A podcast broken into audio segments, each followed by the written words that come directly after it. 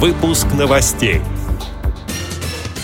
Школы Подмосковья модернизируют инфраструктуру для комфортного обучения детей-инвалидов.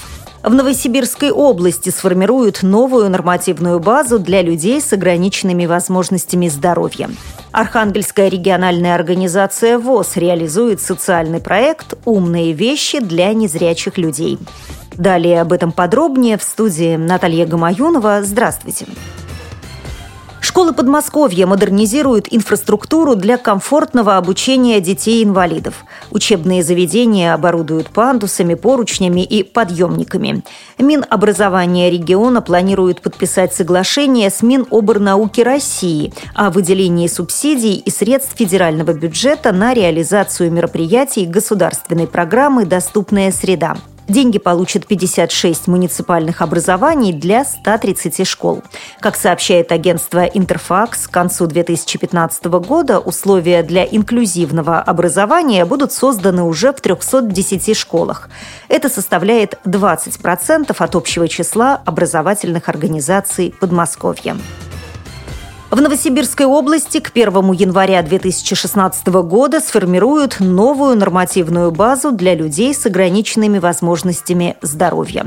Такое решение было принято в соответствии с положениями ратифицированной Конвенции ООН о правах инвалидов и федеральными нормативными правовыми актами. Цитирую слова заместителя губернатора Новосибирской области Виктора Шевченко. Речь идет о создании условий для того, чтобы люди с ограниченными возможностями здоровья могли беспрепятственно получать важнейшие виды помощи и поддержки – медицинскую и социальную. Работа охватывает разные министерства, поэтому необходимо наладить межведомственное взаимодействие. Конец цитаты. В рамках создания новой нормативной базы в Новосибирской области будет создан Координационный совет по формированию и утверждению плана мероприятий по повышению доступности объектов и услуг для инвалидов, сообщает агентство «ИТАР-ТАСС». Архангельская региональная организация ВОС реализует социальный проект «Умные вещи для незрячих людей». Данная структура стала победителем областного конкурса проектов некоммерческих организаций, который проводило региональное министерство по местному самоуправлению и внутренней политике в рамках государственной программы развития местного самоуправления в Архангельской области и государственная поддержка социально ориентированных некоммерческих организаций 2014-2020 годы. На реализацию проекта региональной организации было выделено 300 тысяч рублей. Рассказывает председатель Архангельской региональной организации Всероссийского общества слепых Надежда Нельзикова.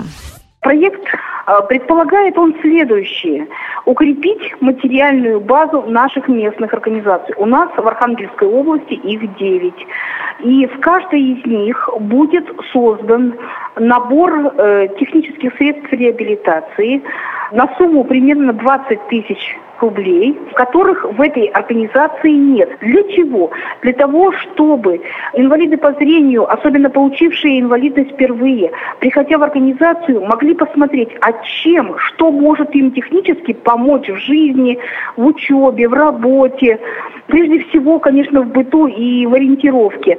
Не просто посмотреть, а получить консультацию, как этим пользоваться, как за этим правильно ухаживать, чтобы не повредить, чтобы технику безопасности, где и как это можно приобрести, купить. Проект рассчитан на 4 месяца. В сентябре для всех желающих пройдет финальный обучающий семинар. С этими и другими новостями вы можете познакомиться на сайте Радио ВОС. Мы будем рады рассказать о событиях в вашем регионе. Пишите нам по адресу новости@радиовос.ру. А я с вами прощаюсь и желаю всего доброго и до встречи.